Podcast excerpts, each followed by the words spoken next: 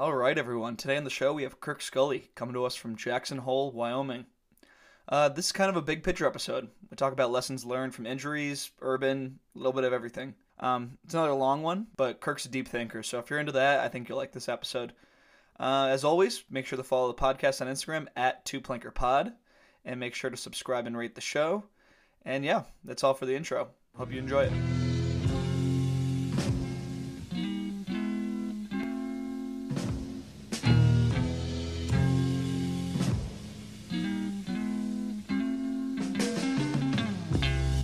All right, so let's start with the first question. Who are you and what do you do? What's up? My name's Kirk Scully, and I am a mutt. I'm a mutt. But at this current stage in life, I'm doing a lot of freelance videography, and this one comes out of left field every time, but I'm actually working part-time as a private investigator right now. That's awesome, man. Yeah, I was working at a so I moved to Jackson, Wyoming, like 5 months ago, and it's like New York City, LA pricing, like it's super expensive. And so I had to like pick up a job working at this restaurant, and that was great and all, except, I don't know, the hospitality industry. I think everyone should work in it at some point in their life, because there's like so many lessons you can learn about just like how it feels to be treated and how you should like treat other people. And like, that was good and all, but there were a lot of politics that just kind of like got in the way. And then I started looking for random other side gigs and started delivering subpoenas, and which led to like, I walked into a bunch of law firms being like, hey, I can deliver subpoenas, which led to an introduction at this like private investigative firm, which I'm actually sitting in the conference room of that right now. Cause I was like, hey, I need a good Wi-Fi connection. And yeah, so it's just been kind of like doing what it takes to pay rent, and also kind of just, yeah, being open to a lot of crazy random opportunities. Yeah. Awesome, man. Well, so we're here to talk about your new freelance video company, but let's start out with how you got here, because I know you from skiing. And yeah, so let's take a journey through the Kirk Scully life. Let's see where you started and how you got to where you are now. Oh man. So throwing it back. Yeah. So we know each other from Ski Sundown, which is, oh my God, what a place. And so yeah, taking it back. I mean, we could go super far back, but let's go right around to like 13 years old.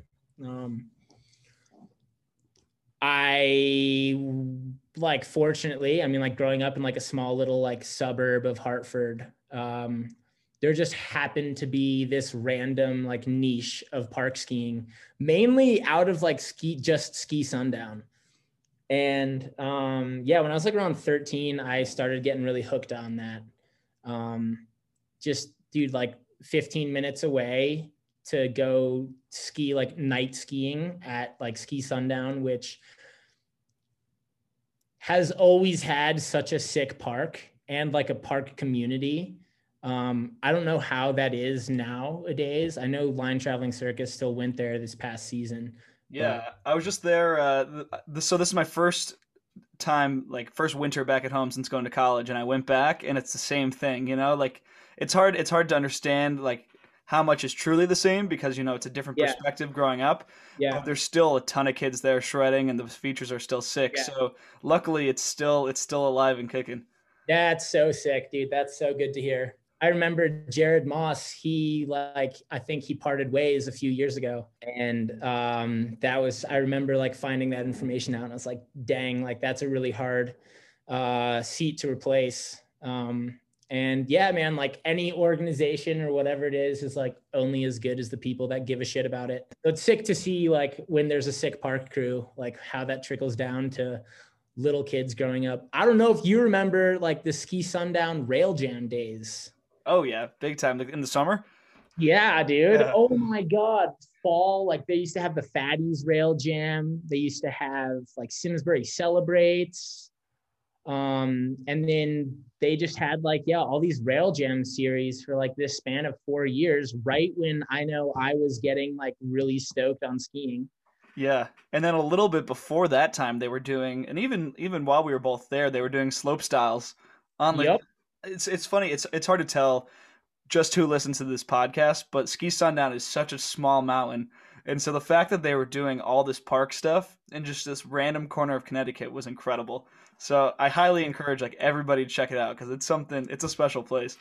Dude, it's so sick. They used to have the S7, like the Ski Sundown Super Spring Spectacular or something. And then like, that was like the day after the main event, like Burton main event, where they built this like $50,000 jump that was just like a perfect like 60-foot takeoff to knuckle. And I remember I was like in like 7th or 8th grade, and I just like did a straight air like screaming semen on that thing. I was like so fired up. But yeah, super fortunate. So I'm a very tangential human, so I'll try and stay on track here. But yeah, man, got like pretty stoked on park skiing when I was young, and ended up, throughout like high school with Connor Clayton and another homie, Chris Rulla, some Simsbury boys.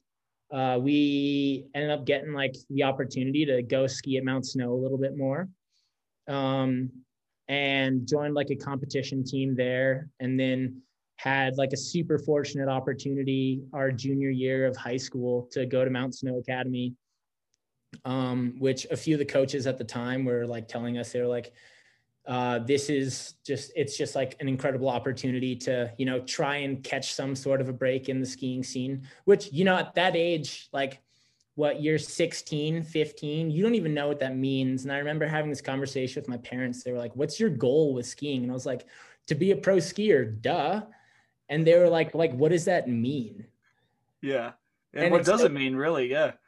Dude, that's been, honestly, that was like what, like age 15 to like 20 were for me, because I was just so like head in the blinders, like focused on trying to like make a name for myself. And like I filmed a few street segments, and then like got to a point where it was like, oh my God, like hurting myself every season and just trying to evaluate a little bit of like risk and reward, and then really being like, whoa, like, I guess like my parents and like a lot of other people looking objectively at something like this, like don't understand, like from if you're looking at it from just like a numeric standpoint as like, yo, I'm going to be a professional in something.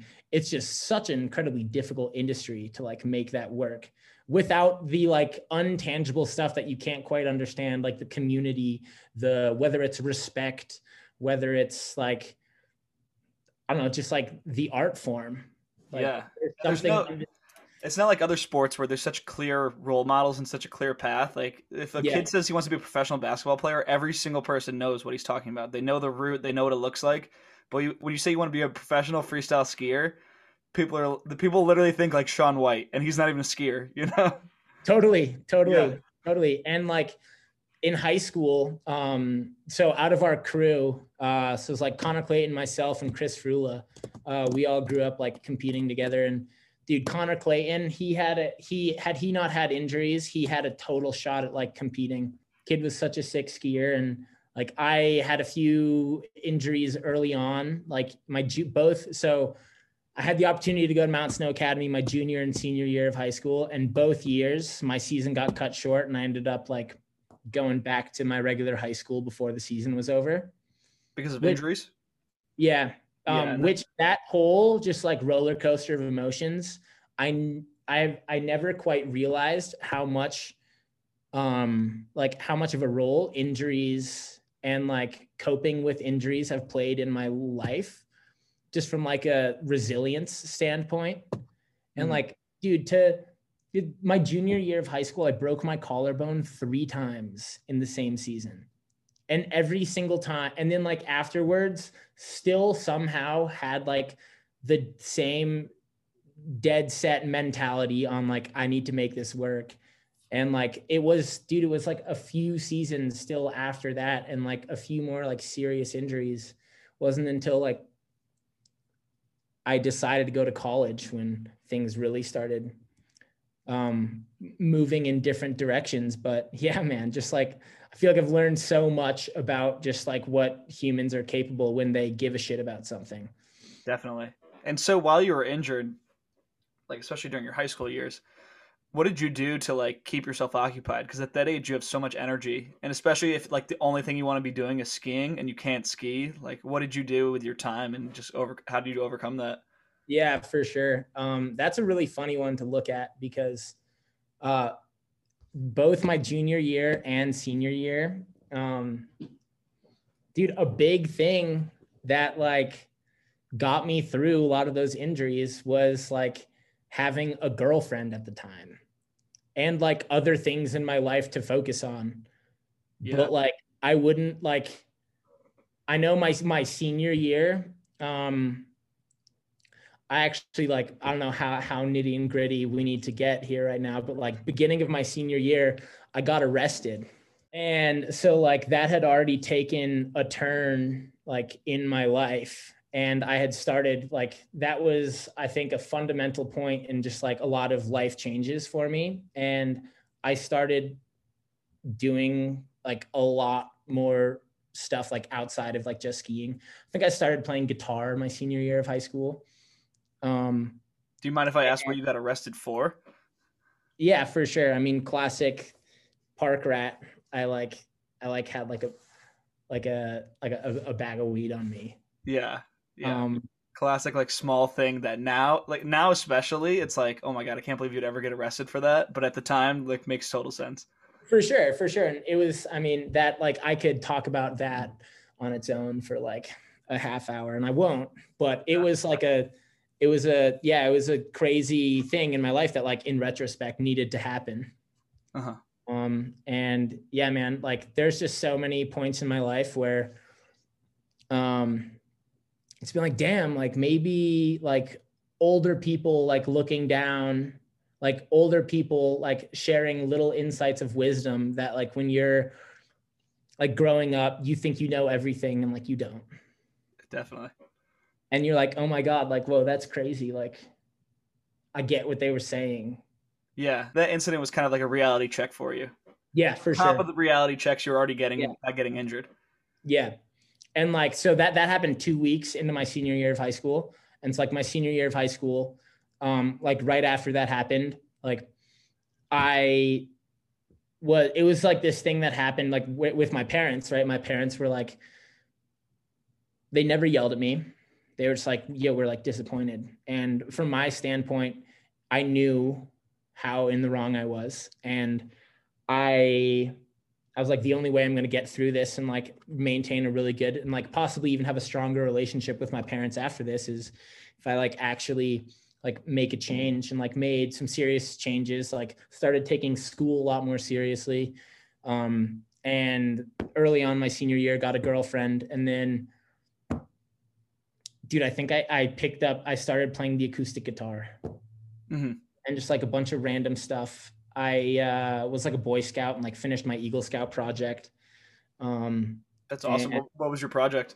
It was nothing crazy. There's like a local historical society in Simsbury. And I built a flagpole with like a small little patio and compass rose at the bottom. Oh, that's pretty cool. Yeah, it's cool. It's cool to like drive by and see the flag flying. Yeah, that's awesome. But yeah. And so getting injured that year, like my senior year of high school, it was something where I felt like I had already been prepped for how to cope with that. But yeah, man, like if I didn't have a girlfriend or other things going on in my life, and I've had injuries where that's been the case, like it can become a very dark place. Oh yeah. It's kind of, it helps to be like diversified in your interests, or just diversified in general. Like if you have one point of failure for anything, yeah, you're screwed if that thing fails. Yeah, no, 100%. Oh, dude, you gotta always diversify the portfolio. Exactly.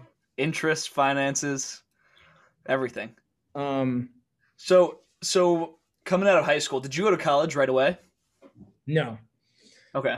So I never really knew. And part of me that like, I guess had like that first little real world encounter my senior year of high school, like really like there, there were like two parts of me. One was like super focused and one was just like, oh, like I'll just do what everyone else says I should do because it's like the thing to do, which was also kind of like the part of me that was just like, yo, like I just want to like hang out with my friends, like go party, like go drink and like be a social, like cool kid or like whatever, which I didn't really know why. Yeah. It's just all like dumb stuff that kids just do. And there was a big part of me that was like, I don't know why I want to go to college other than like what everyone hypes up college to be, this place to go party.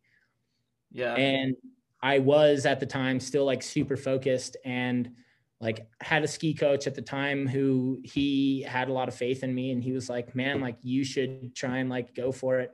That was right around the time when I really met up with Lupe. Mm. Lupe like extended this opportunity. He was like, yo, I'm trying to really focus on filming like a lot of street this season and would love to like have you like do the same and link up and like become part of the crew. And 6 days before I went to college, I deferred a year. That's wild. Yeah, it was wild. And honestly, like few decisions in my life have ever felt more right. Yeah. Well, that's good. That's good. So instead of going to college, you defer 6 days before you enroll. Yeah. So what are you doing that whole year instead? So until the first week of December of that year, I continued working. Like I'd been working at a ski shop, you know, Sun and Ski Sports. Yeah, that's actually a second Bob Chalet now. Yeah, it's Bob Chalet now. Yeah, it used to be Ski Market. Yep. So I was working there and working construction like that summer, and then made the decision. And like, I was like, okay, if I'm going to do this, like I need to have some money to spend. Just like worked 7 days a week, all fall construction and at that ski shop. Had like a few like flowed sponsors and like picked up a few more through working at the ski shop, which was like one of my intentions there is just like meet some reps. Starting early December that year, just started hitting street with Lupe on the East Coast, and around late January, moved out to Colorado and slept on a couch at this like 2-bedroom condo up in Wilderness in Silverthorne with like Keegan Kilbride and like a few other people. We had like 7 of us packed into this 2-bedroom place, 2 couches, both of them were filled, just like classic. I honestly, I can't even remember, but I think they just let me stay there for free. So I like ended up like hooking it up with like paid them some cash and cooked meals and stuff. But yeah, like did the full ski bum thing, was like super focused on filming a street segment that year. That had been something that like I'd been thinking about for a long time, right? But there's like logistics that go into that where it's like you can't do that without a ski sponsor. Like, I mean, you go through like 4 pairs of skis easily. And that's like $2,000 on its own. Yeah. So before we depart from that thought, how are you approaching like these sponsors? Because that's definitely what like the kids that are listening to right now, especially the ones that want to get sponsored, whatever that means now. Like, how are you approaching these companies saying, hey, give me free stuff, give me money, I'm trying to film a part? Totally. I think a really good answer to that, and like I'll give my own answer, but also if kids are like really interested in that, they should go back and listen to Connor Clayton's episode, because I remember he touched on that. And Connor Clayton is like the marketing manager for Line now. So he's the guy going around looking for people. And I think there's a few different things. You got to like come around to like fully understanding the way the industry works, right? And why do companies give people skis, or potentially at some point like pay people to use their skis, right? And it's like multifaceted, but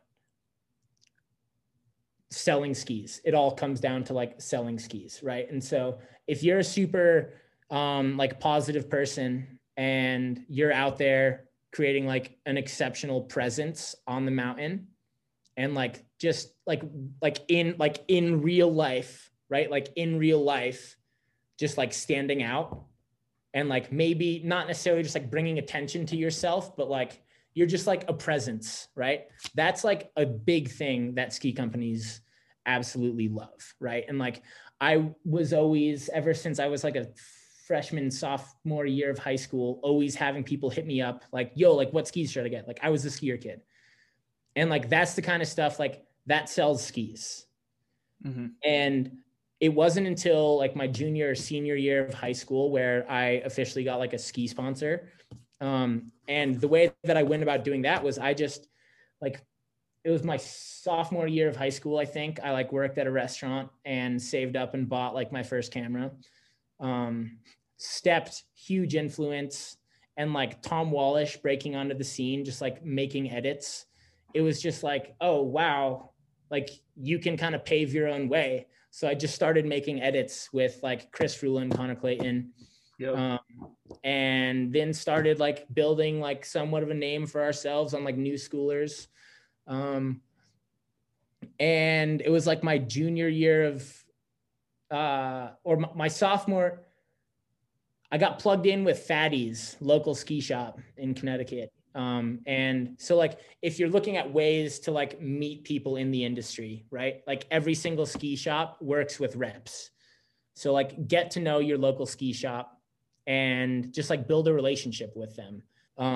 Like Bruce at Fatty's, he ended up introducing me to, I think it was like the Solomon rep, my sophomore year of high school. And, you know, like they didn't like give me free stuff, but they gave me like pro forms, which was like 65, 70% off, which all of a sudden like made it accessible to like possibly get like a pair of skis or two in one season.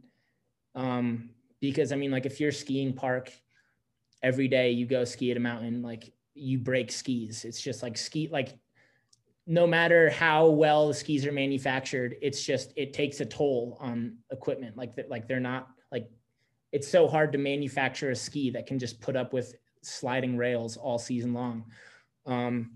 And yeah, like just figuring out ways to kind of stand out with those people in the industry. And I mean, obviously, probably like the most effective way to do that is have someone refer you. And it wasn't until my, I think it was like beginning of my senior year of high school, and maybe it was the end of my junior year of high school, where my ski coach, he had like a really good relationship with the director of marketing at Fisher Skis. And he was always like super reserved. It wasn't like, oh, like you like start skiing with him and like he is a ski coach, it's just like now going to get you sponsored. Like he was very anti, that's the way it worked. And he was like, if I ever feel like you guys are at a point where you should be getting free skis and like working with a company, then like maybe I'll make an introduction. And end of my junior year, he made an introduction to me and like stuck his neck out for me. And that was like the biggest thing that could have ever happened, because all of a sudden, like my senior year rolled around and it was like, whoa, like I could start thinking about possibly like going down this path. And like I was saying, I mean, like you can't film a street segment without like getting free skis. Like you can, it's just really hard. And so like there was like this big chunk in time of like my skiing where like, and this is where like my parents like wouldn't understand it, right? Where it's like, I wasn't necessarily like getting paid, but like I didn't have to pay for anything. Yeah. So I was like on cloud nine. I was like, oh my God, like the doors, this opens up. And then my parents were like, well, like, you know, like you still have to like buy food and like rent, like, what are you gonna do? Like, how are you gonna do this? And that was ultimately what like, being an 18, 19-year-old and like 20-year-old was like about, was how like how are you going to do this? And like what actually matters? Yeah. So I got a question for you before we go forward. So there's going to be kids that are listening to this.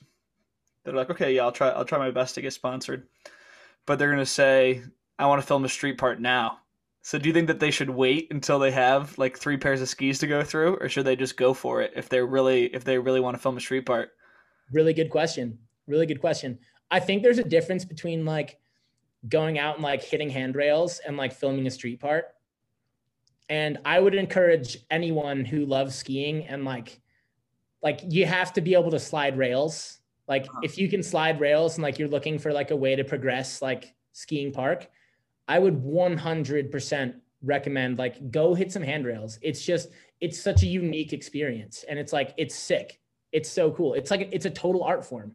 You like look at the world in this way and you're like, dude, I could build something right there and like slide that and then like slide that. And like, you just, you look at the world in like such a creative way. And that was, I think, one of my biggest takeaways from skiing is like, it really is such an amazing creative outlet and like art form, and street skiing and like backcountry are the natural progression to do that. But there's a difference between going and hitting some handrails with your friend when like the local, like your local town gets dumped on, and trying to film a street segment. And like trying to film a street segment, like it's just like a crazy experience. Like you talk to anyone about it, who's done it. And I mean, there's a reason why like so many stepped movies had like some dark segments in it. Yeah. Because like people who are sick skiers hitting stuff in the street, like it's not that unheard of to fuck yourself up.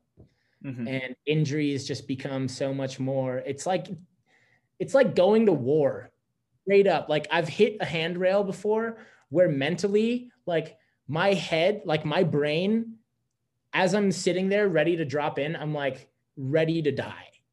And like sending it. Yeah. That's something where like, I would say, I mean, like if it's like a rite of passage thing in like this ski community where it's like, I wouldn't jump the gun on that. And like, it's really important to focus on like things that are fun with your friends, and hitting handrails can be really, really fun with your friends. Hitting handrails can also ruin your life. Mm-hmm. Straight up. Yeah. Straight up. All right. We'll make it light. We'll make it light now. We don't want to scare these kids out of having fun. So what was your experience like? You're still here with us, so I'm assuming everything went well. Yeah. So my experience, and like we're talking then just like skiing, like with just street, that season of filming your street segments. So like who were you riding with? What was the like kind of the process of scoping stuff out and getting your shots? Yeah. So I was linked up with Lupe for that whole year. It was myself, Lupe, and then when we were on the East Coast, we linked up with the Dijons, and Jared J. Gooms, and yeah, like a few other people. And yeah, it's just kind of like that whole, so there were like multiple stages to the season, and that like November and December, I was still in and out of like working every day, just getting to the point where it was like starting to focus on skiing more. And yeah, it was just like, it was like I've always, like growing up since I was 13, I've always had this like mental tally of like rails I've wanted to hit in like my area. And it was kind of like, I kid you not, like in a sense, kind of like this like rite of passage, this like it's time to like step up and like do these things that I've wanted to do for so long. And because I took the year off from college, like I was very focused on filming a street segment. And so, yeah, like that fall, there was this one huge down flat down at CCSU, I think. And I like the first handrail I ever hit, or like one of the first urban like little missions I went on, I was like 13 or 14. And we went to CCSU, and I remember looking at this rail and being like, who in their right mind would ever hit that? And then we were like 5 minutes away from CCSU hitting a rail, and like, I forget where, New Britain or something, with Lupe and like Jay Gooms. And I think some of the Dijons were there. And I was like, yo, we gotta go hit this rail. And took me like 15 tries, and like finally ended up sliding it. And like that process, that just like mental exercise, which is I think far more applicable than just skiing, of being a little kid, or just like not even being a little kid, like you could be a 43-year-old and have an idea about something and be like, oh my God, like it'd be so sick to start a sock company. And you're like, no, like that would be so dumb. Like I could fail. Just like that mental exercise of like having something that like freaks you out and like overcoming that is just like so sick. And I think that is also one of like most important things that I ever took away from that year. And that's what like filming that street segment was all about. It was like doing all these things that I had been watching other people do like since I was like 12, 13 years old, and wanted to kind of go out and try and do it myself. And nothing but positive memories from that year. Yeah. And so once you're done with that, you know, cause that's like kind of like a coming of age thing, you know, like you said, you looked at it all your life, and then you finally do it. And then you're like, all right, I've looked at those rails for my entire life, and now that's done. What now? Like, how did you feel after the whole project was done and you're just completely like checked off all the, like the bucket list items basically? Dude, I felt like on cloud nine. And I think that there was like an important difference between like confidence, overconfidence, and like delusion, mm-hmm. where like, I felt like I was on cloud nine. I had figured everything out. Right. And I got like 9 shots, I think, in this movie, The Coterie, which like ended up like I had gone to IF3 the year before. And then like I was on the screen at IF3 that next year. And like that was crazy, dude. I remember sitting there in the crowd and like watching, like just like seeing yourself on the big screen. Like it's just it's a crazy experience.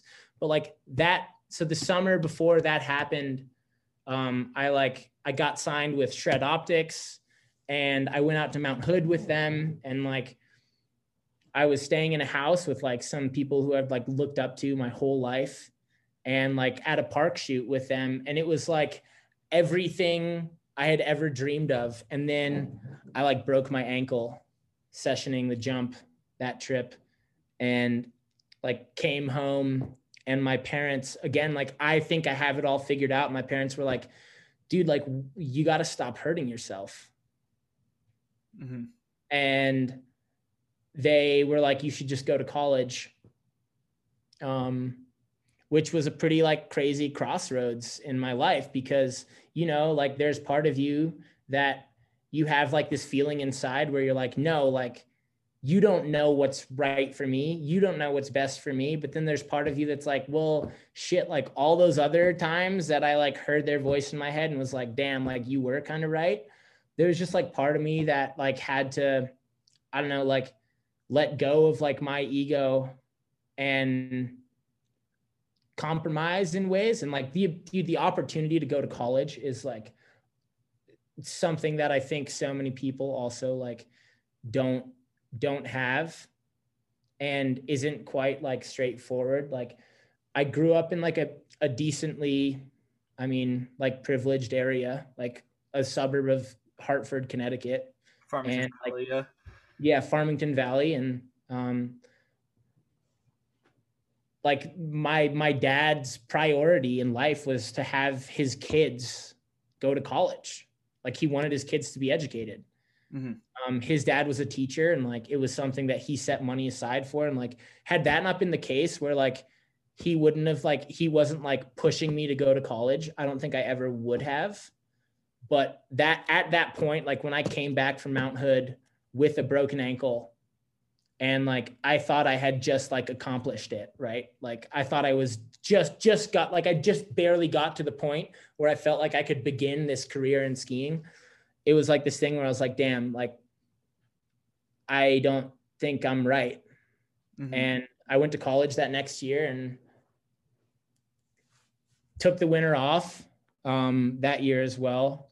Still had like a little bit of money saved up. And that was when I filmed with like Keegan and Lupe, and we made this movie Boo-Foo, which was, again, it was like, it was so sick, and it felt like the dream was still so alive.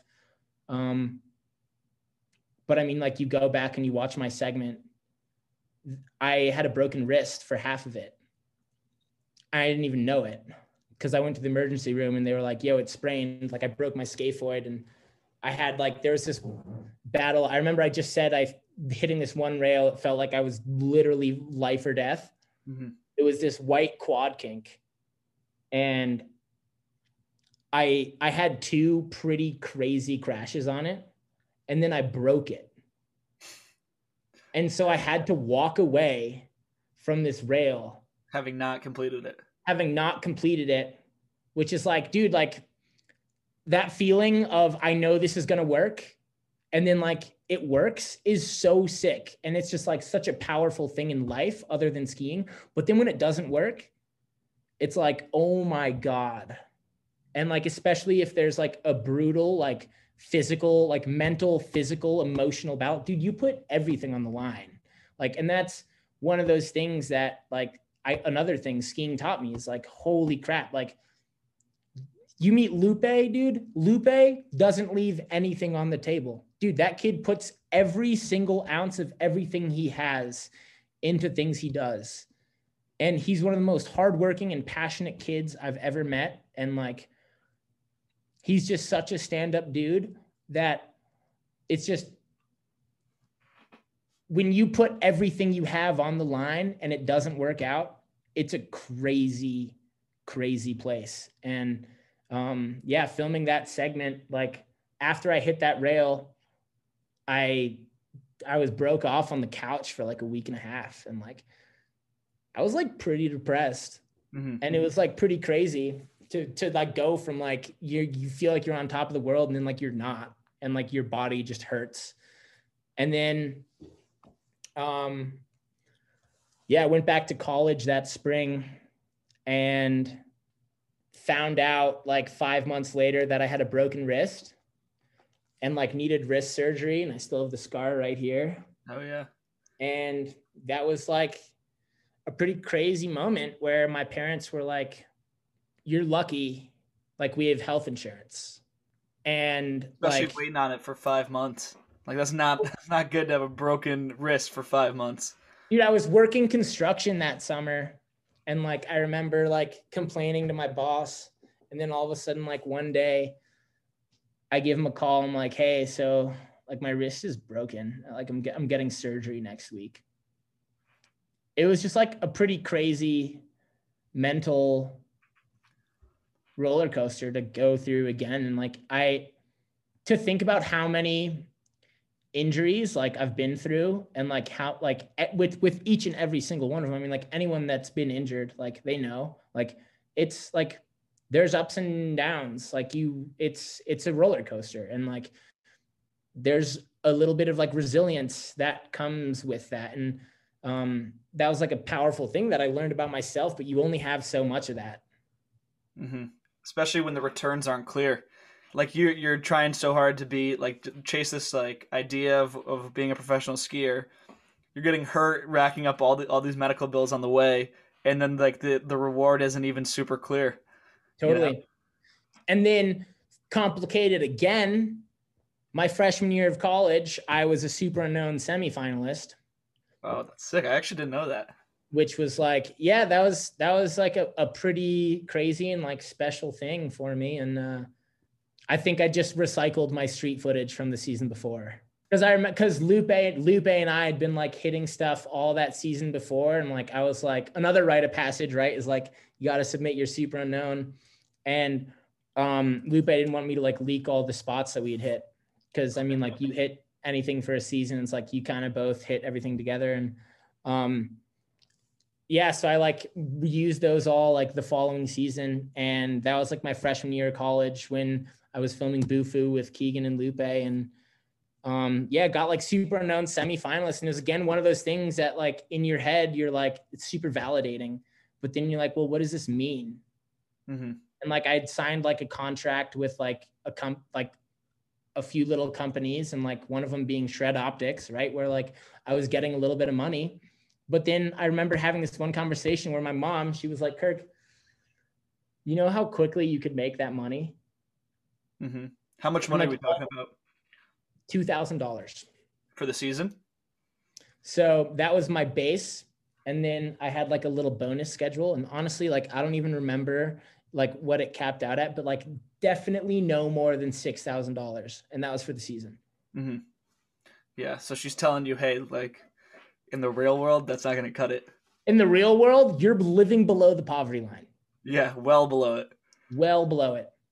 And I remember, you know, like that was another one of those crazy moments where like, there's like, okay, there's confidence, there's overconfidence, and then like there's delusion. And it's like, well, shit, like, where am I? Cause like, I feel like I'm just in pure confidence. And then to complicate everything else, and this is crazy, but the summer going into my freshman year, you know, Matt Heffernan.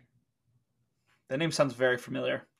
So really sick skier. He was in like the hood crew. He passed away a few years ago. At the time, like where we are in the storyline, or is this after? Yeah, where we are in the storyline. So that would have been what? That would have been like summer of 2015, I think. Mm-hmm.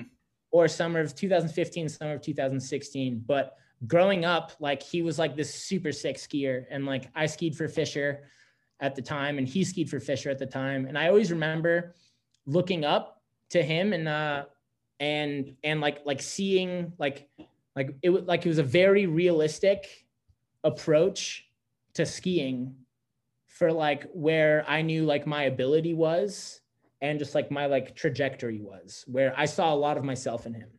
Mm-hmm. And like, he had like, you know, like a, like the hood crew, they had like Scrappy Joe Young, like Matt Heffernan, like all those guys had like a huge presence on new schoolers, which was like the way I was headed and like wanted to do. And yeah, like met him and like we like skied a bunch in Summit County the season before I went to college. And then that summer he passed away cliff jumping. And within 2 weeks of that, like another homie, Eric Richardson, also passed away. Rockman, rest in peace, both of those homies. Like it was another one of these things where like at this point in time where I was kind of like sitting there with this, like, I feel confident. Like, is this overconfidence? Is this delusion? Like, where am I? I like both of those things happened, and it destroyed my world. It like destroyed like this just like confidence bubble I built up in my head, right? Whereas like, not only had I been struggling with injuries, but then these like two homies, one of whom I saw so much of myself in, like passed away. And it was like, holy shit. I like pictured my mom getting that phone call, and like, it was, dude, it was a very crazy, like turning point for me, where I went into like that next season and then having broken my wrist and like being at college, like my parents were just pushing me to go to college, and like I didn't have the confidence anymore to be like, no, you're wrong. Mm-hmm. So while you're telling that story, it's making me think of, I forget where I saw this and I forget what it's called, but it's like a process of confidence, and it keeps on going back to confidence. So I feel like I should interject this. So there's a point where you're young and you're ignorant of everything. You're ignorant of most things, but you feel really confident. And then the more you learn and the more you realize you don't know, that's when you drop off that cliff and you don't feel confident at all, you know, and then you're down in this valley. And then that's when you start building real confidence. You know, it's not confidence built on this like little delusion, like this little fantasy. It's like, damn, I know nothing. And then you actually put in the real work to become legitimately confident in what you can do. Absolutely, man. And like, I like really had like one of those, and like, I mean, I'm sure there's like, that's like so exactly what you're talking about right there. I think there's like probably one big turning point of that in someone's life, but then that should be a reoccurring circle. Mm-hmm, like that, definitely. Like, and I think it becomes an issue when it's not. And this has actually been something that I've been like super passionate about, like in the past like year or two, especially with just like when you look at like the political setting in our country, and I'm not going to get into politics, but also with everything that happened with like all the protests, like there's so many people that have this like view of the world constructed, right? And like, it's so comfortable to know, it's so comfortable to have like an idea of like what's right or wrong. It's like, oh, like I'm not racist. What do you mean? It's like, it's so comfortable to just like build up this idea of what your reality is and then like not step outside of it and be like, oh, holy shit. Well, like, I don't know what it would be like to like grow up in the inner city as like a young black man. Like that's a crazy experience where like, I don't know, it's just like this like questioning of your own reality, exactly what we're talking about, like breaking down that confidence to actually accept that it's like, oh my God, like maybe the world doesn't work the way that I thought it did. Mm-hmm. And like, that's such a powerful thing that like, we have to continually strive to like keep doing is like continually questioning what, like, however you want to phrase it. Like, I don't want to sound too out there, but like continually questioning your reality. Right. And like wisdom is knowing what you don't know. And like knowing that like, maybe even like when you do know something, like it's still a guess. Yeah. It's for me, this is how I always think about it in my life. It's like, do you want to be legit or not? Like anybody can pretend to be anything they want, but like what's really impressive is being legit and doing the work and actually realizing that you're a joker who knows nothing and then working from that point, like breaking down your whole ego and then building up from the point where you realize, yeah, I know nothing at all. Let's move from here. Because if you go around pretending, I know this, I know that, things aren't going to work out. Things aren't going to work out.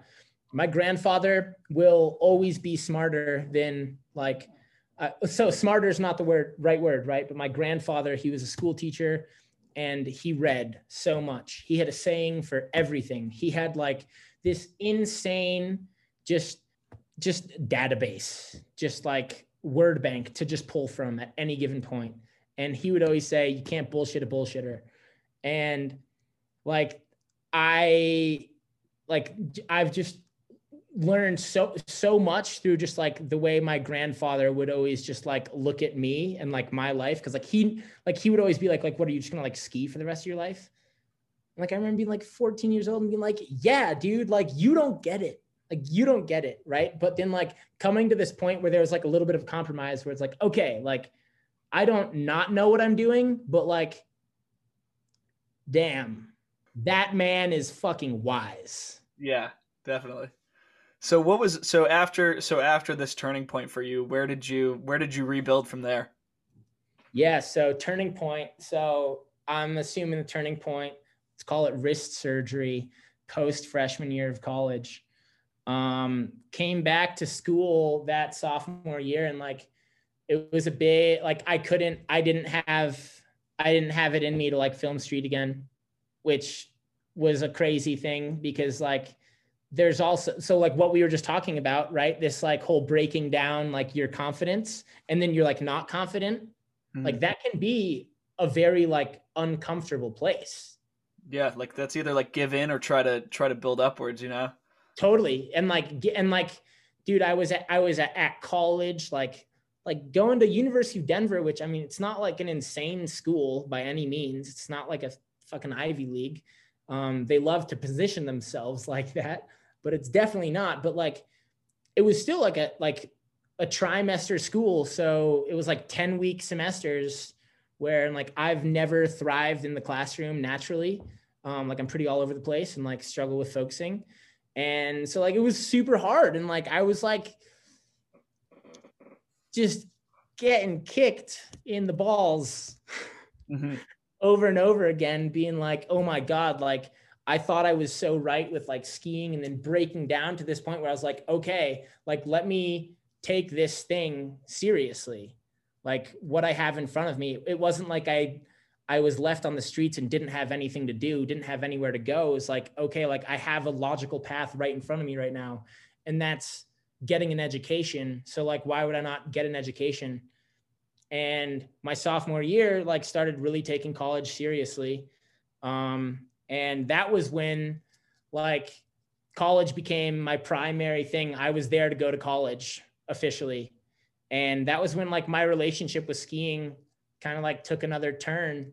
And yeah, wow, it's crazy looking at this timeline, but like, yeah, my sophomore year with a few other friends, it was like a crazy happening of like a bunch of people doing something at the same time, where I teamed up with a few other like super rad people at University of Denver, and like we started this club called DU Freeride, which was a whole other crazy learning experience, because just like dealing with the school and like trying to convince them that like freestyle skiing is like sick and something that people want to do. I feel like you wouldn't do that in Denver, but I guess you did. Yeah. And yeah, so like that was a whole other turn of events. And like later that year, we did this competition called Red Bull Bracket Reel. Mm-hmm. And that was like probably the craziest intersection of school and skiing, where it was like a new avenue for me to like take skiing, where we just like rallied a crew of 7 people, and we had to like make a new edit every single week. And it started out with like there's like some crazy amount, like 50 to like 100 different colleges that applied, and then they like accepted 16. And then you went head to head with a new school every week after you made a new edit. And like, we ended up winning that whole, like making it to finals and like winning, which was like over 7,000 votes or something, which like instantly gave like the club that we had started at University of Denver, like DU Freeride, like credibility and from the school's standpoint. And it was just like a crazy experience where like they flew us out to Whistler, and it was another one of those moments in like a different context where you have this idea and then you like work hard at something, and then all of a sudden like it pans out and like it happens and you're like, whoa, like that's cool. And like it rebuilds your confidence a little bit. Yeah. And then after that, I remember I was like, damn, I'm still broke. How could I get something like, and started realizing the power of being on a college campus. It's like you could spread an idea like wildfire. And yeah, like end of my sophomore year, I started this little clothing brand, Genie, which was like kind of the culmination of me like just accepting that I was like going to business school. And actually engaging with it. I just have like a weird amount of energy, and like I get super depressed sometimes, like when I'm like not doing anything with it. And I still like, I like to think that's a good thing. I mean, sometimes it's annoying. Sometimes I'm like, damn, like why can't I just not always be doing things? But I'm just happiest when I'm like always focused on something and like engaged. It's like what you were just talking about, with like confidence, breaking it down, and then you either shy away or you like flip the switch and you're like, okay, like let's learn, or like whatever, let's like rebuild. Let's build actual confidence. Yeah. Yeah. Let's build actual confidence. Mm-hmm. And I think it's good to note that like all these experiences that you had in college wouldn't have been possible if you didn't change course and actually go to college. You know, like just because one door shut doesn't mean everything's over. Like you were still involved with skiing in college, even though you turned your back on like the ski bum life, you know? And in like, dude, so that sophomore spring of college, like when we were doing that Red Bull competition, like Lupe and like a bunch of homies that were all in Summit County, like Red Bull had this event. I think it was like Red Bull Slope Soakers, and it was like down at Copper. And like I was still like, Lupe was still like one of my close, and he still is. I don't talk to him like nearly as much anymore, but he's still like one of my closest friends and probably always will be. But yeah, like we like all went down there. It was like the weekend of my 21st birthday, and like Red Bull put us up in like 2 slope side condos. And it was like one of those moments where it's like, damn, like things like this wouldn't have happened if I didn't like take this turn and like go to college. And then to be able to like bring that back and be like, yo, like Summit homies, like come crash at like 2 slope side, like condos in Copper Mountain, while like Red Bull's just like throwing like a sick party. It was super cool and like special to kind of have those overlaps still. Yeah. So looking at like that relationship between you and Lupe, you know, because you said Lupe's really he never gave up on the dream, you know? Like, yeah. Was there ever points where you were talking to him and you're like, man, like we have different like outlooks on this whole thing? Yeah. Is that how it was? Was there any truth to that? I mean, I think a little bit. And I mean, another thing to like take into account here is like Lupe and I have like pretty different like upbringings. And I actually, so like that's, I think, one of the biggest things that I think is so inspiring about Lupe. He doesn't have like a straightforward like backstory. Yeah. And like, that's something where like, I'm not going to go on here and like talk a lot about that, but I am working with him, hopefully like in the next like year or two, on trying to help tell that story a little bit. Because like skiing was, and like in his mindset, it was always like his way out, if that makes sense. It was like his way to like work hard and like make it in some capacity, right? And just like the nature of the industry just makes something like that, like the whole like idea of like being like a rock star, like making it, like touring the world, like making a lot of money. It's just like not a reality in skiing, and especially like street skiing, which is a pretty new thing, right? That is very like bootstrapped, like do it yourself. Like even crews like Stepped Productions, dude, that was so bootstrapped. Like they fortunately had like the right connections to then like get companies like Monster and like, but companies that actually have a budget, but like there's a reason they're not making street movies anymore, because it's just far more lucrative to like go into the commercial world, which they're crushing it in. But that's something where like when it came to like Lupe and Mai's mindsets, like we just kind of had like different backgrounds. And that kid has a bright future ahead of him. And I just like, just in like the amount of time that I've known him, just seeing how much he's like grown and matured. He's like a wise man. He's like a wise man. Like maybe his next step will be like going on to like a Buddhist monastery or something. And just like becoming like a guru. No, that would be wild. But yeah, we just had like, I had like an opportunity, and like, I have two older brothers who they both went to college. And so like, there's like a little bit of that where like my dad kind of had this idea in his head that he wanted his kids to do. Like he wanted all three of us to go to college. He wanted us all to be Eagle Scouts and go to college. Like those were the two check marks, really. Like I barely hit the Eagle Scout one. Like I got arrested and was like, oh, I should probably like focus on this and like not be the screw up, like black sheep of the family.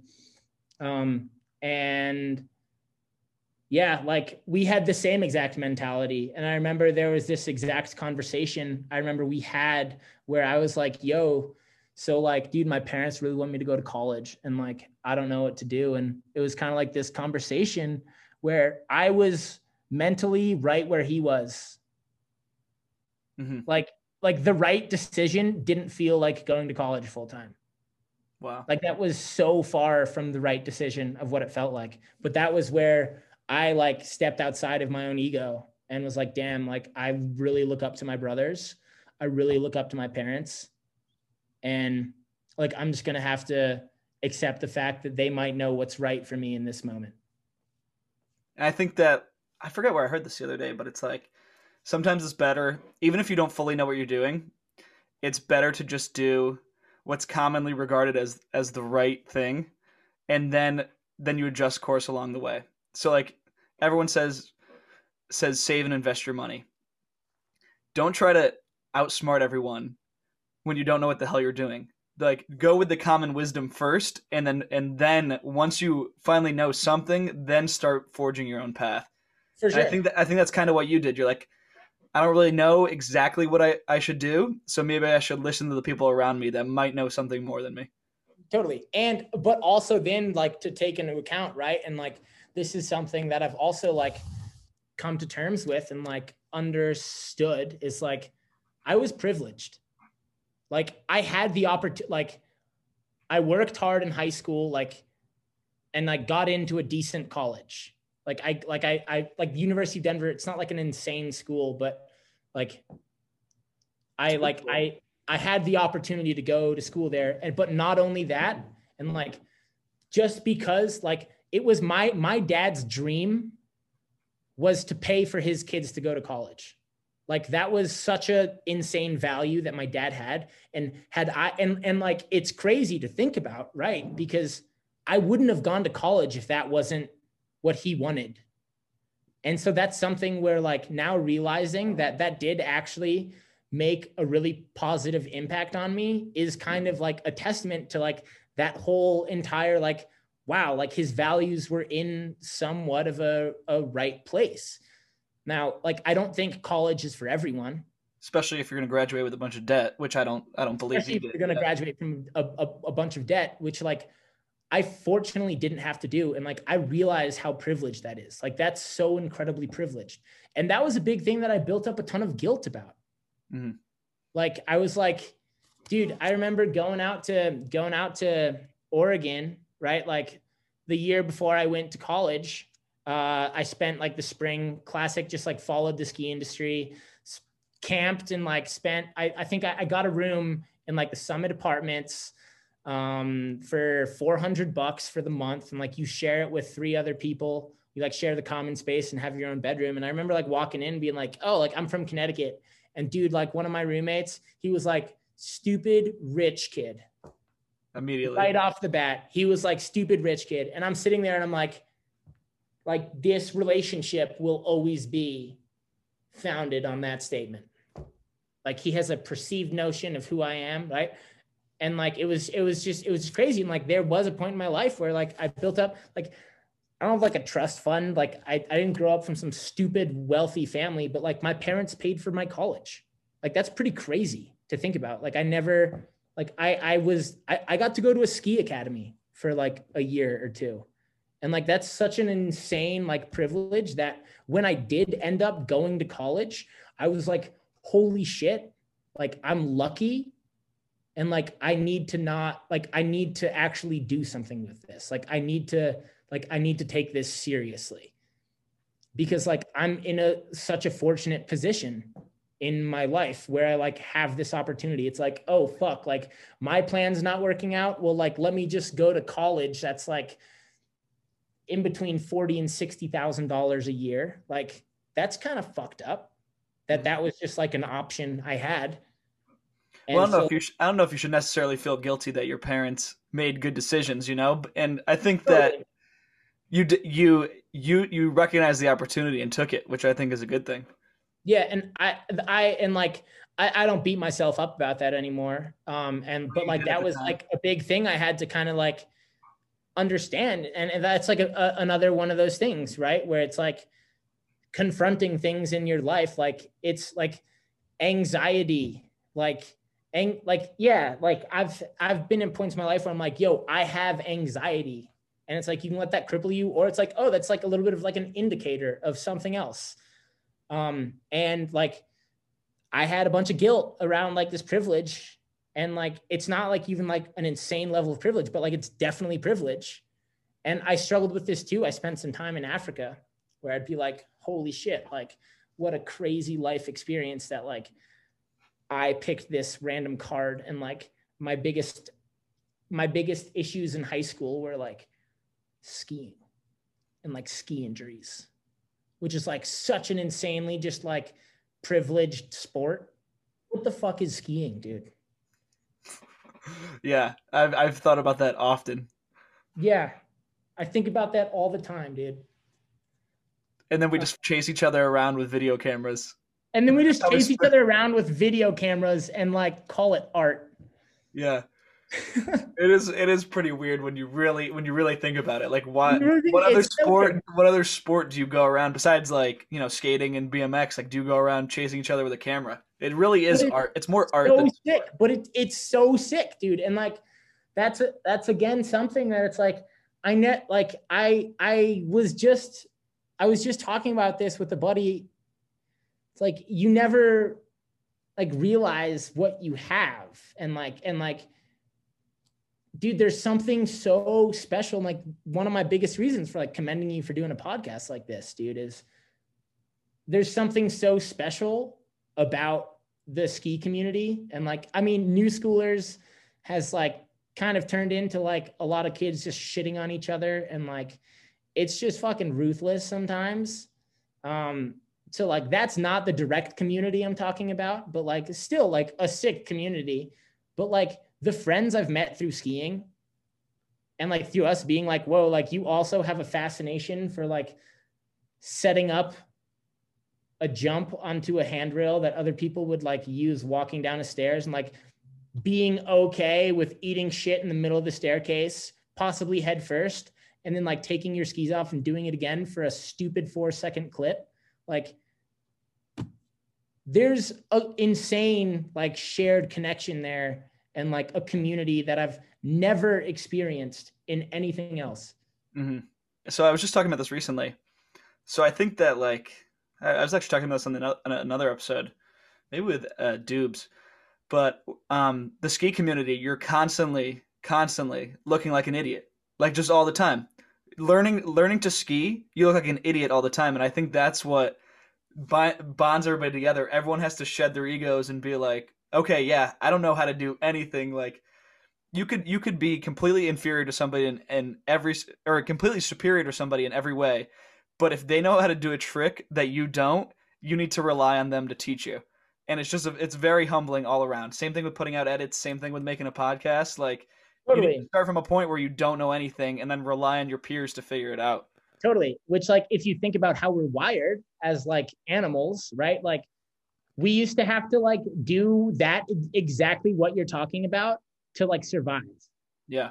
And like, we don't have to fight for our survival anymore, which is like a big reason why I think there's so much like mental health issues in the world. It's just like we're wired to like seek out threats, but then it's like crazy to be like, okay, like take like survival out of the picture. Like, what are these animals going to do? And then you see them like hitting handrails and it's like, well, that's kind of fascinating.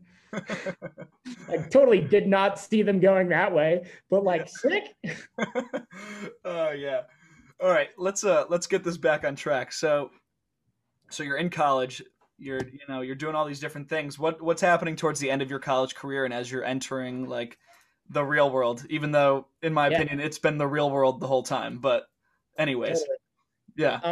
Yeah. So end of my sophomore year, I was drunk at a party, and like, it's a denim themed party. Everyone was wearing blue jeans, denim jackets. And I was like, damn, no one wears this shit every day.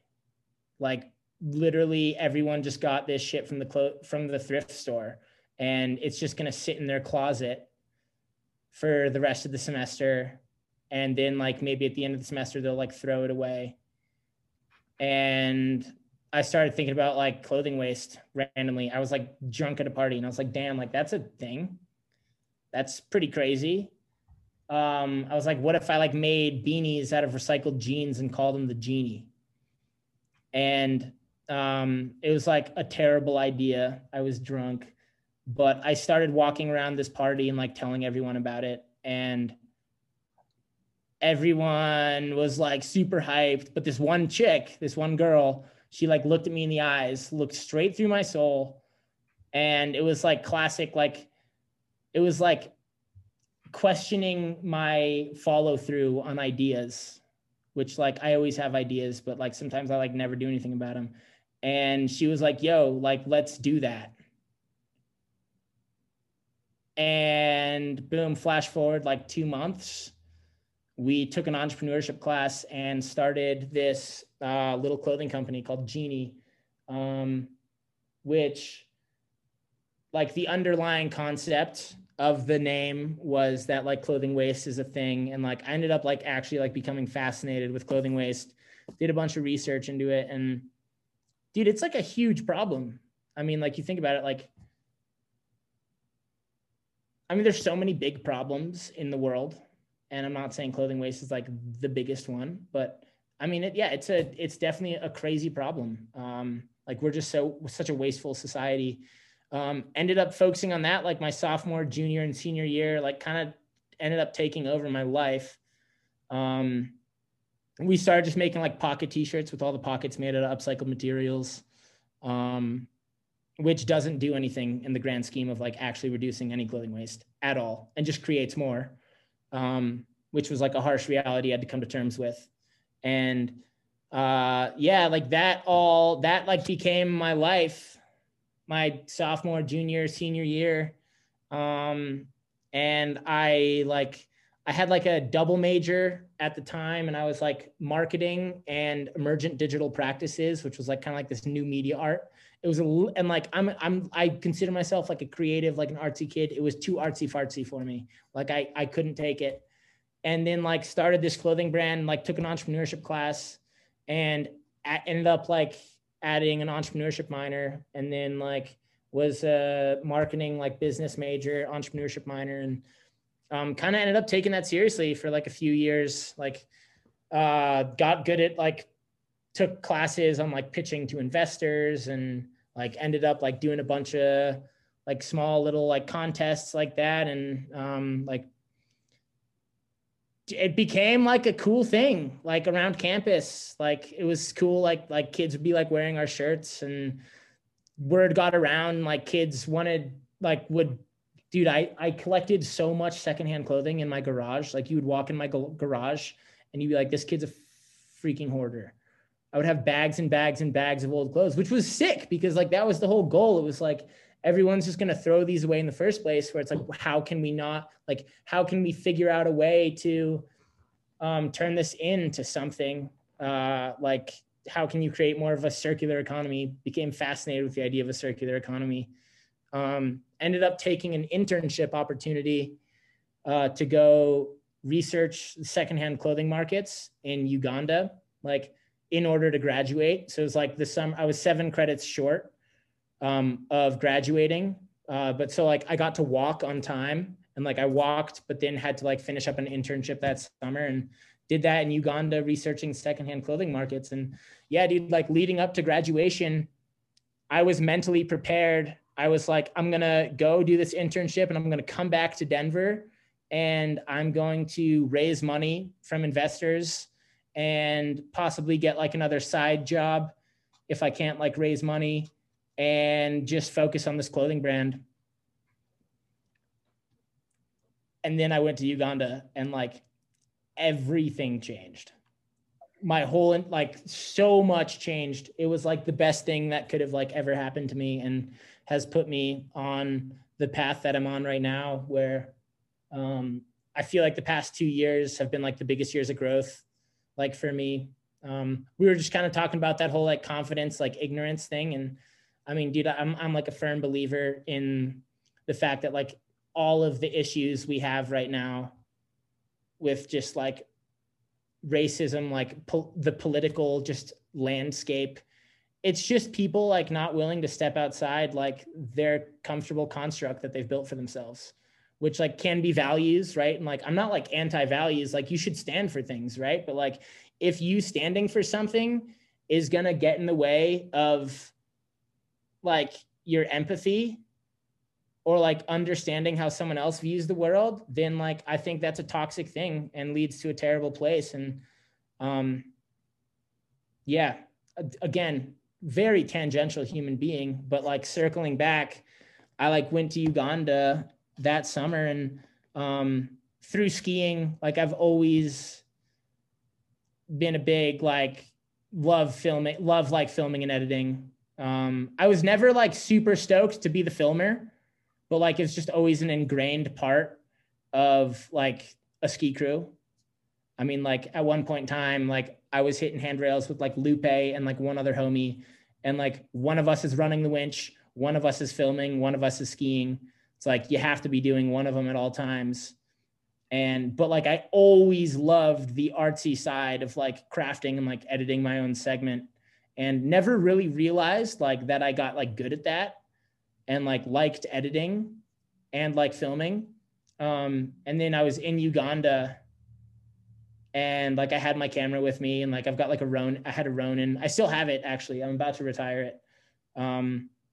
But I was like working at this plastic collection site for a few months where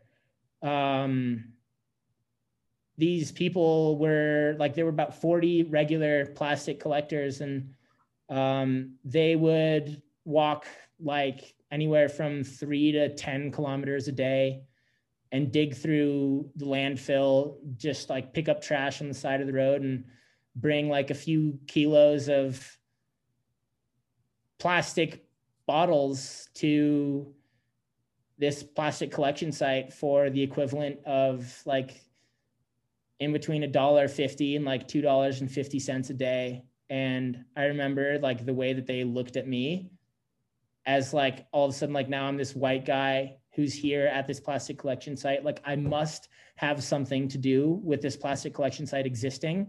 Like the way they looked at me with like this like gratitude and like appreciation for the opportunity they had, like something just like struck my core with that. And I became like fascinated with like trying to like document their stories and like storytelling essentially. And I was like, it was this moment where I was like, holy crap, back to again, like a little bit of the privilege thing, but it wasn't as much of a guilt with that. Like I'd already been through that rabbit hole, that mental rabbit hole, but that was something where it was like, holy crap, like there are so many people on this planet and every single one of them has a story. Mm-hmm. And like, that's crazy, especially when you come from like America, which is basically, it's just an imbalance. Like we're imbalanced with the global population, like our footprint, the average, like.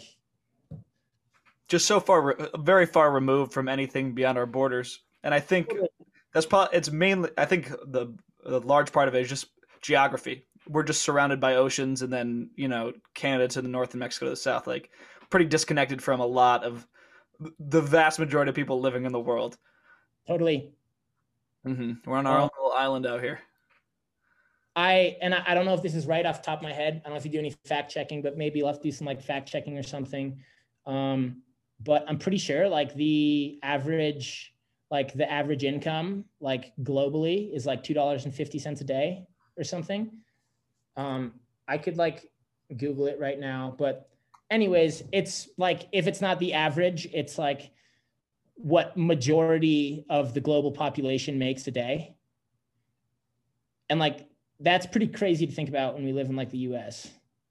Yeah. I'm going to do some quick math. I can pull it up. I could be totally wrong too. 26 a day. $26? A day. Yeah. Okay. So that's the global average. Great. Yeah. $26 a day. So that's a lot more than 250, but still in the same exact impact. Yeah. Very low. And like, that's just a really crazy thing to really like think about. But like, yeah, while I was also in Uganda, I like met this local music producer, which was crazy. It like, this dude was the man and he was like a local legend. And he saw I had my camera and like my Ronin and he was like, yo, you want to film me a music video? And I was like, what? Like, yeah, sure. Let's do it. Ended up like planning this shoot like 3 days later. And dude, talk about one of the craziest experiences of my life. There I was like this white kid in Uganda. And like, I directed this crew of like 30 local Ugandans with the language barrier to like shoot this music video. And like we shot all day, like 10 a.m. I think we like just finished filming right when the sun went down, which was like 8:30 p.m. And I just remember like finishing that like shoot. And at a time where I had been really struggling to do like the actual work that I was there to do, all of a sudden I just like edited like this music video in 3 days. And was like actually stoked on the result, I was like, damn, I've always kind of neglected this whole like videography side of my life. And like the combination of like the, like making a music video in my head was like the same as like making a ski segment, right? You're like editing something visual that like in some way, shape or form, like tells a story to like music. Like I was always focused on editing to music. Like that was such an important part for me. And like the combination of that and like, just like meeting all these people that had just like such crazy life stories compared to me.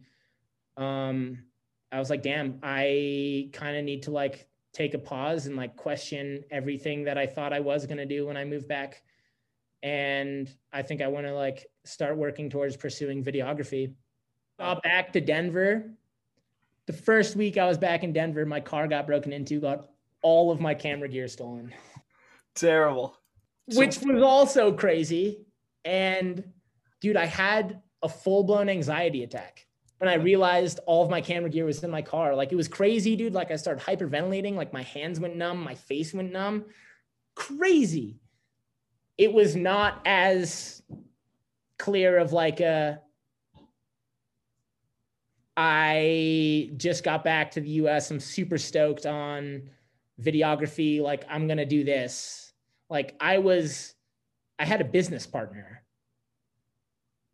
with this clothing company that like our whole plan was to like stick our heads down, our nose to the grindstone, and like walking away from that and like something that again, in some way, shape or form, I had built up, I had used as like a device to build up confidence in myself.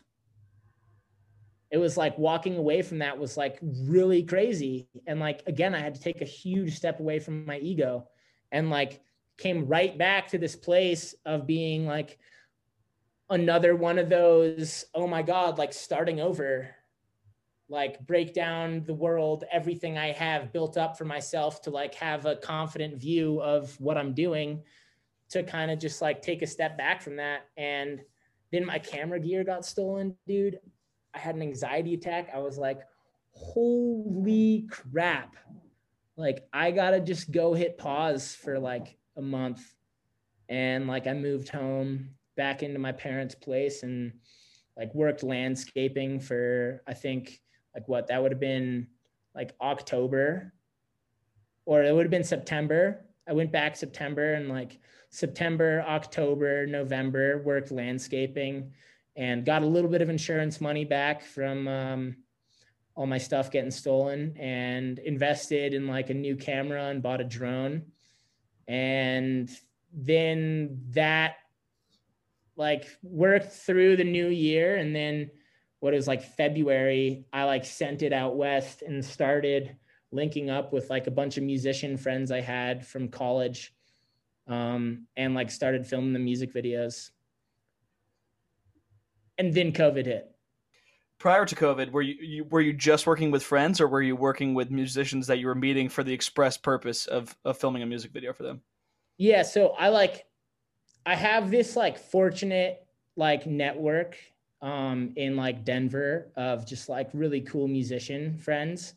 Like towards my senior year of college, like I started surrounding myself with like a bunch more musicians, and I play a little bit of music myself. I don't ever really like call myself a musician, but like I play like percussion, and like would play with this one girl, Carly, who she's so sick. Like shout out to Carly. Like if any of you guys are out there like looking for some new music, Carly King, like she's at the beginning of her own like journey, and like she's trying to pursue being a musician. So like I had her, she lives in Jackson, which is where I live right now. And like a few other musician friends from college, Melissa Elliott, super rad, beautiful voice. She's such a sweetheart. And this other band, Monk Giazzo, which was like the last concert I filmed before COVID. And I just went and filmed them in Denver at the same venue again. And it was like a crazy full circle. Also really sick crew. It was just like fortunate to like have that network to then like tap into in that way where I was like, yo, let me make you guys music videos for free, because I think I want to start like building up a portfolio and like doing this professionally. And so, dude, in like from February 15th to March 13th was, I think, right when COVID hit, I filmed 1, 2, 3, 4 music videos. Wow, that's crazy to think about. Yeah, filmed 4 music videos in like that month. And my plan was to go to South by Southwest and just like go network and just go try and like meet some people and like use the work I'd just done and like edited to try and line up some more work. And then like March 13th rolled around, a week before South by, and everything got canceled. And well, yeah, we all went through that. Crazy. Yeah. When did you, so throughout COVID, when did you find the time to move to Jackson? So COVID was a whole other journey, like not just a lot like in my life, but I mean, a lot in like our country kind of. I mean, so what, like right when COVID hit, there was like a week period where I was like, not in like denial, but I was like, like what severity is this? Like, do I just like post up at my friend's house and like wait a few weeks? And then it was like, no, like this is serious.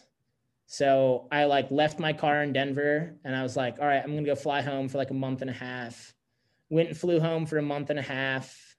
And again, like kind of a nice break. I had like a bunch of editing I needed to do. And I think it's really cool, like being able to spend a lot of time with my family, which is something that I like forget about. So it's really sick to like be there for like a month and a half. And then May 25th, like George Floyd was killed.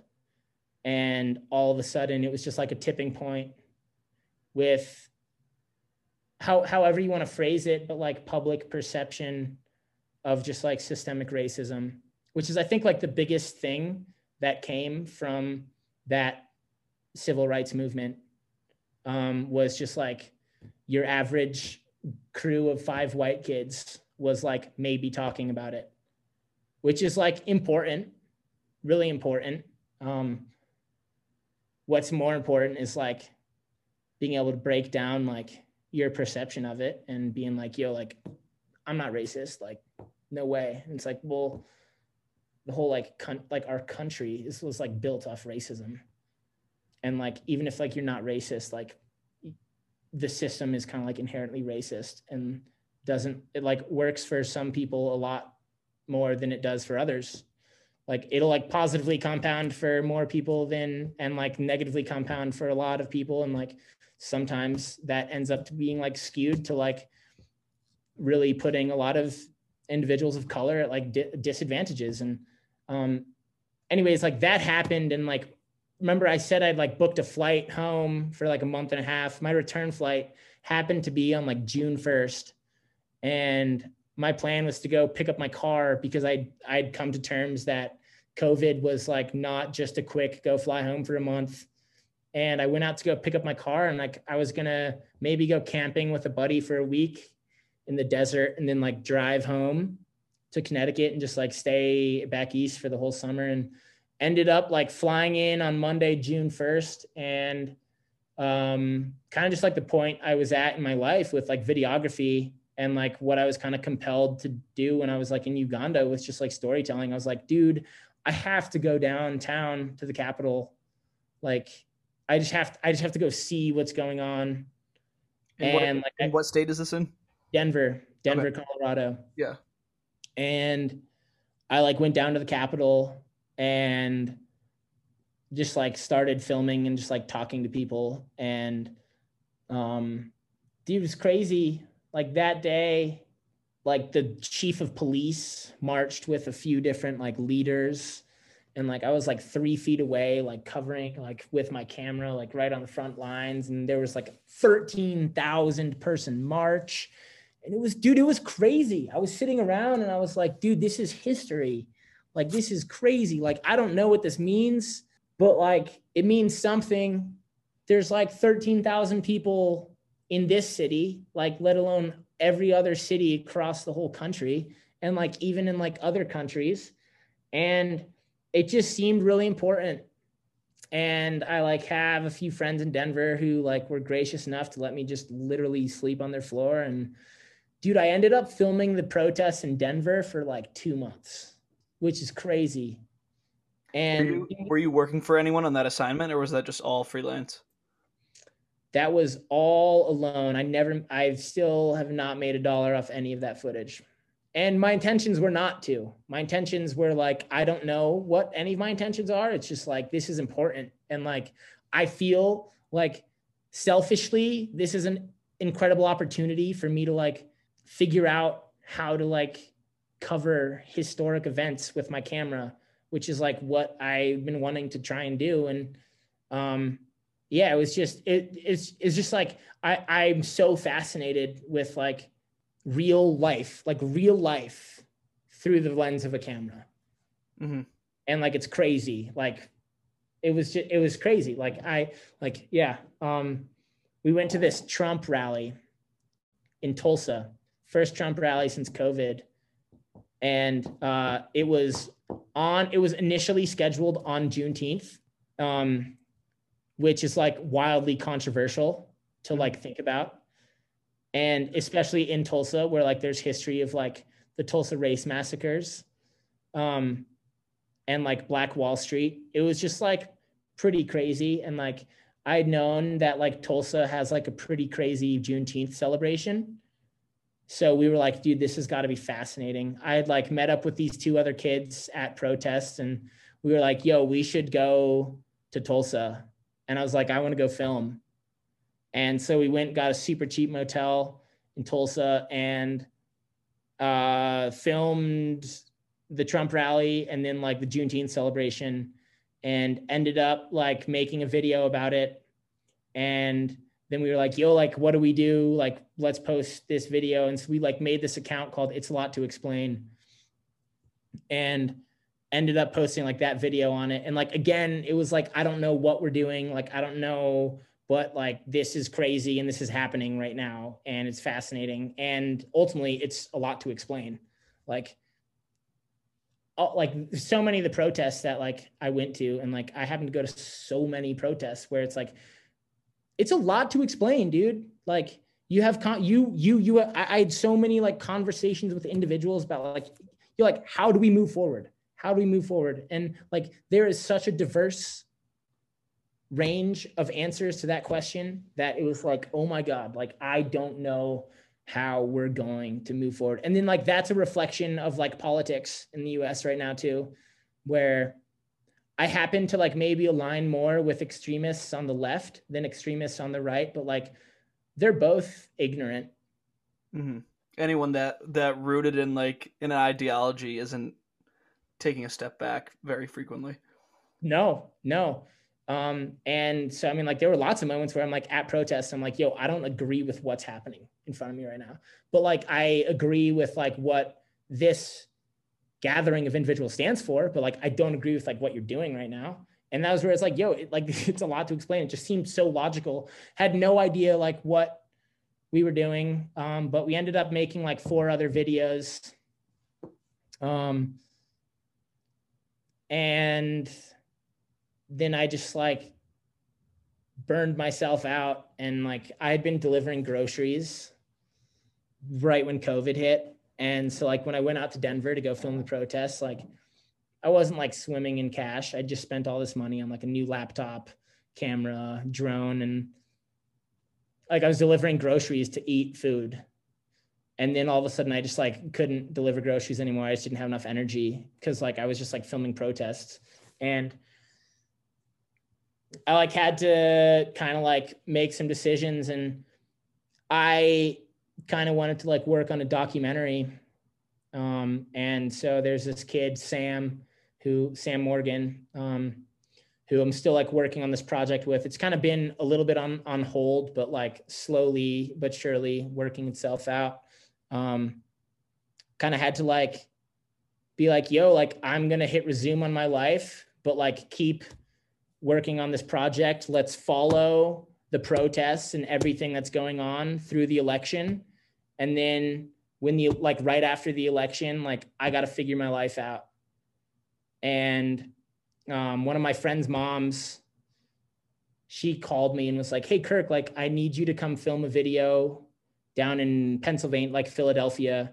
Like we've got this event going on. It's like Cycle to Vote. Like it was this grassroots cycling organization to try and like get people out in the city biking around, like to help increase voter awareness. And that was like a really sick, crazy, just like random opportunity. I ended up being down there. And while I was down there filming, I like had a conversation with a buddy of mine on Instagram. And I was like, I kind of want to move out to Jackson. And she was like, hey, like my friend can get you a job. And then like randomly a friend was like, yo, I've got a room in a house. And so I was in Philadelphia, like filming for this random project when all of a sudden I was like, okay, I know what hitting resume in my life looks like. And that's, I'm moving to Jackson Hole and I'm going to ski as much as I can this season, because I just worn myself out. And like, I was like not in a great place mentally. I'd like focus on my mental health again, which is like another thing that like people just brush off. And, but it's also another thing. It's like people like, what is happiness? Mm-hmm. Like happiness is such a new concept, dude. Like we are fundamentally like animals that initially were just figuring out how to survive. Mm-hmm. And like now we can survive, and now it's like, oh my God, like marriage, right? Marriage used to not be based off love. Marriage was like an economic decision. It was like, yo, this strategically makes sense if we combine these two families. And I happen to have a daughter, and you happen to have a son, so let's do this and like get power. Like like this whole idea of like the world, like everything is fine, is like such a like new, like romantic idea. And like, I think there's so much, like it's so powerful to like understand that like, and like, not trying to sound all like Buddha, but like life is suffering. And like that, like period, like suffering is constant. Like it always will be. And like we usually end up in these crazy places when it's like all of a sudden, like you're suffering a little bit and like things are really hard. And then you're like, why, like what's wrong with me? Like, why is that now like our logical go-to? It's like, I had this conversation with my mom, and I was like, Mom, like, have you ever had the thought, like, I want to kill myself? I was like, Mom, like, have you ever had that thought? And she was like, I mean, like, not like I'm going to kill myself, but like, yeah, like I've had like a moment where I'm like, whoa, like, what if I just ended this? And like, I was like reading this book, and it's like, that's not even like that crazy of a thought to have.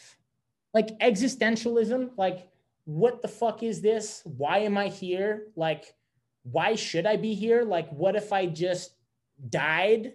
Like, that's like not that crazy. But then all of a sudden people are like, oh my God, like, are you suicidal? And it's like, no, like, I'm just like, what the fuck is this? Like, what is this? Like, we aren't designed to live in a world like this. And like, here we are, like hitting fucking handrails. Like, what is that? Like, what is this? Just this, like, I think that last like focus of like focusing on like filming like these like protests, and then being like, yo, like I got to hit resume in my life because I'm not in a great place right now, was this like huge point of realizing that it's like life is uncomfortable. It should be uncomfortable. Growth is uncomfortable.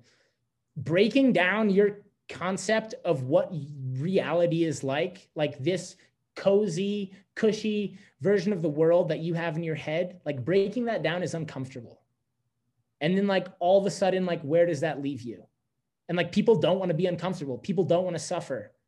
People don't want to like, and I mean, that was like a big part of like why I moved to Jackson Hole. Like there's many different reasons, but like one of them was I need to reconnect with this thing that like used to consume my life on so many different levels.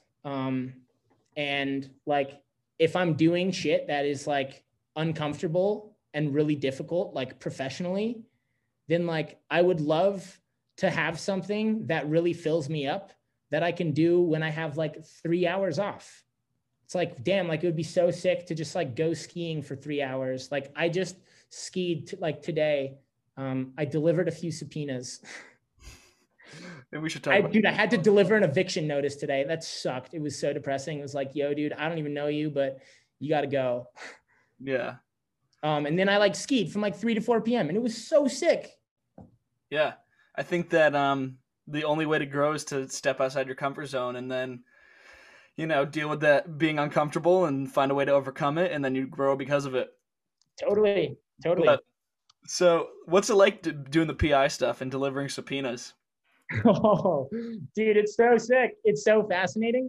So I'm also like doing like a little bit of like photo work with them and like a little bit of videography. Like I'm gonna film some like depositions, and like sometimes like they'll need like video footage of like an individual to understand like what his state of life is, like what quality of life he has, like which that's like relevant information in a trial sometimes, where it's so fascinating to like have these small little windows into insights of like the way the world works in a way that I wouldn't have ever understood. Like I can't talk too much about a lot of the PI stuff, but like I can say like one thing, like I was laying in the back of my car like last week at like this house that we had permission to be at, like watching to see if some dude was going to go to the liquor store in like a case where like there's custody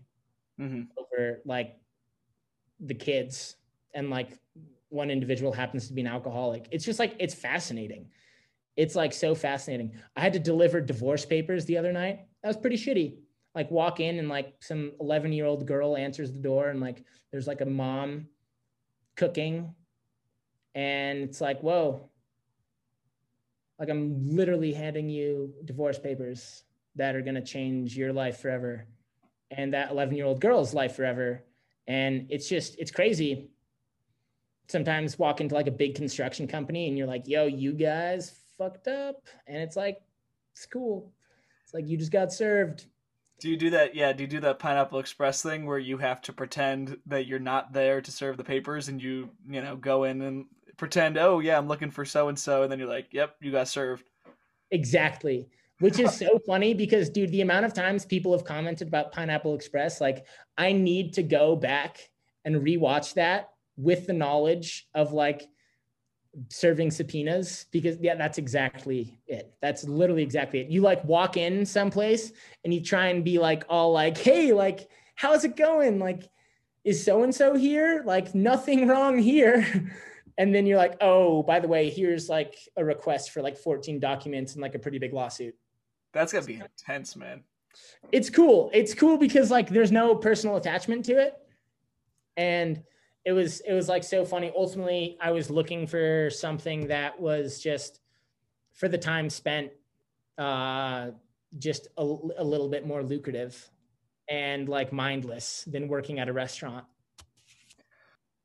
Is your work like fully limited to Jackson? Or are you like a cowboy driving all around Wyoming, like pulling up to people's ranches and stuff? Like, are you staying within like the Jackson area, or are you going out there? I've driven a few hours out, which is cool because then like I get paid by the mile and like hourly, and just listen to podcasts. But yeah, again, like, and this is just like my side gig, so like I don't usually have more than like 15 to 20 hours a week of that. And it's just perfect because it doesn't like occupy that much of my capacity, and it's just like mindless. And ultimately, like I'm working on just like my freelance videography career right now. Yeah. So why don't you tell people about like the most recent thing, like the music video you just came out with today? Yeah, for sure. So that's a crazy one. I'm working with this band, Atlas Gray, Connecticut 860 band. They like grew up in the Hartford area, and I like through a random series of events, like a little over a year ago, like before COVID hit,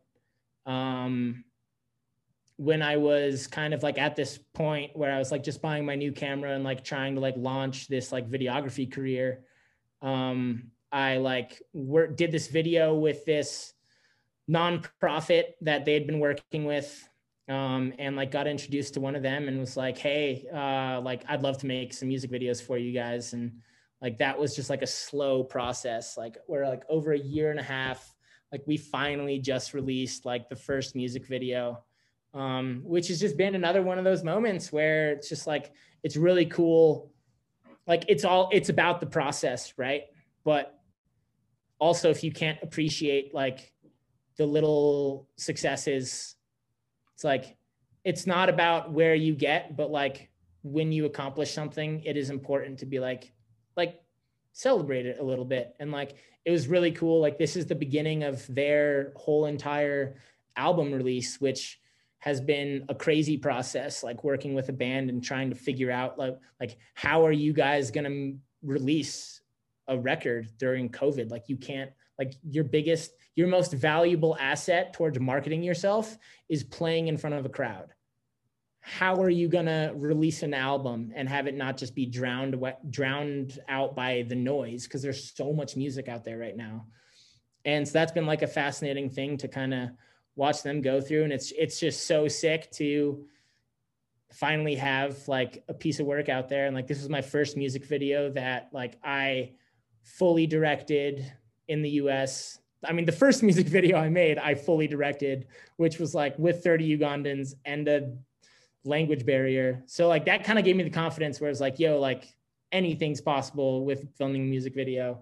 But this was actually like the first one where like we had dancers that came in from New York City, and like we had a venue to shoot at, like this local restaurant, which had like a banquet hall. And it was really cool to like we had 2 days of shooting, and like I was so nervous about just like people not taking me seriously, people being like, who is this kid, like telling me what to do? And then like at the end of it, have all these individuals be like, this was such a positive experience, was really cool.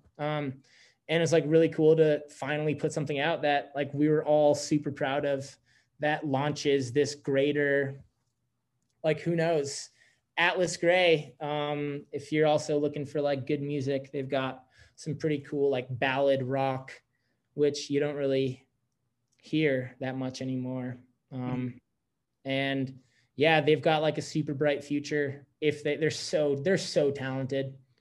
And it's just like such a pleasure to like be able to work with talented individuals. Definitely.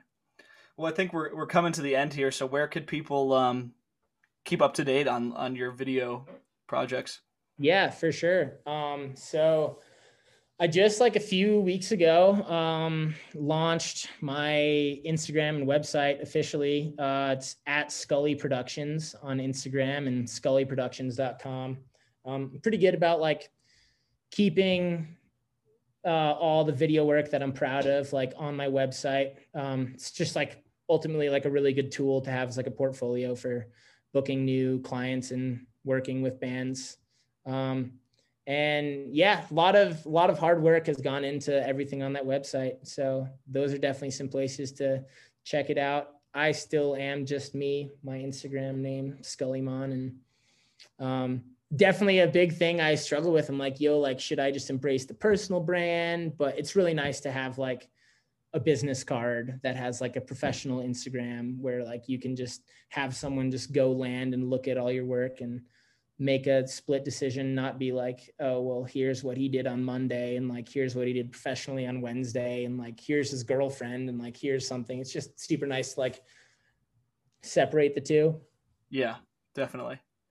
Cool. Well, so some behind the scenes, we threw this podcast together within 24 hours for all the listeners. So this was a 2 a.m. setup and then a 8 p.m. execution. So we only got a few viewer questions, but they were already answered while we were talking. So shout out Jake and Rolf and Grant who submitted questions. Hopefully you guys got your satisfactory answers. I just want to thank you for coming on. That was a super great discussion. Talked about like a lot of big picture things. So that was a lot of fun.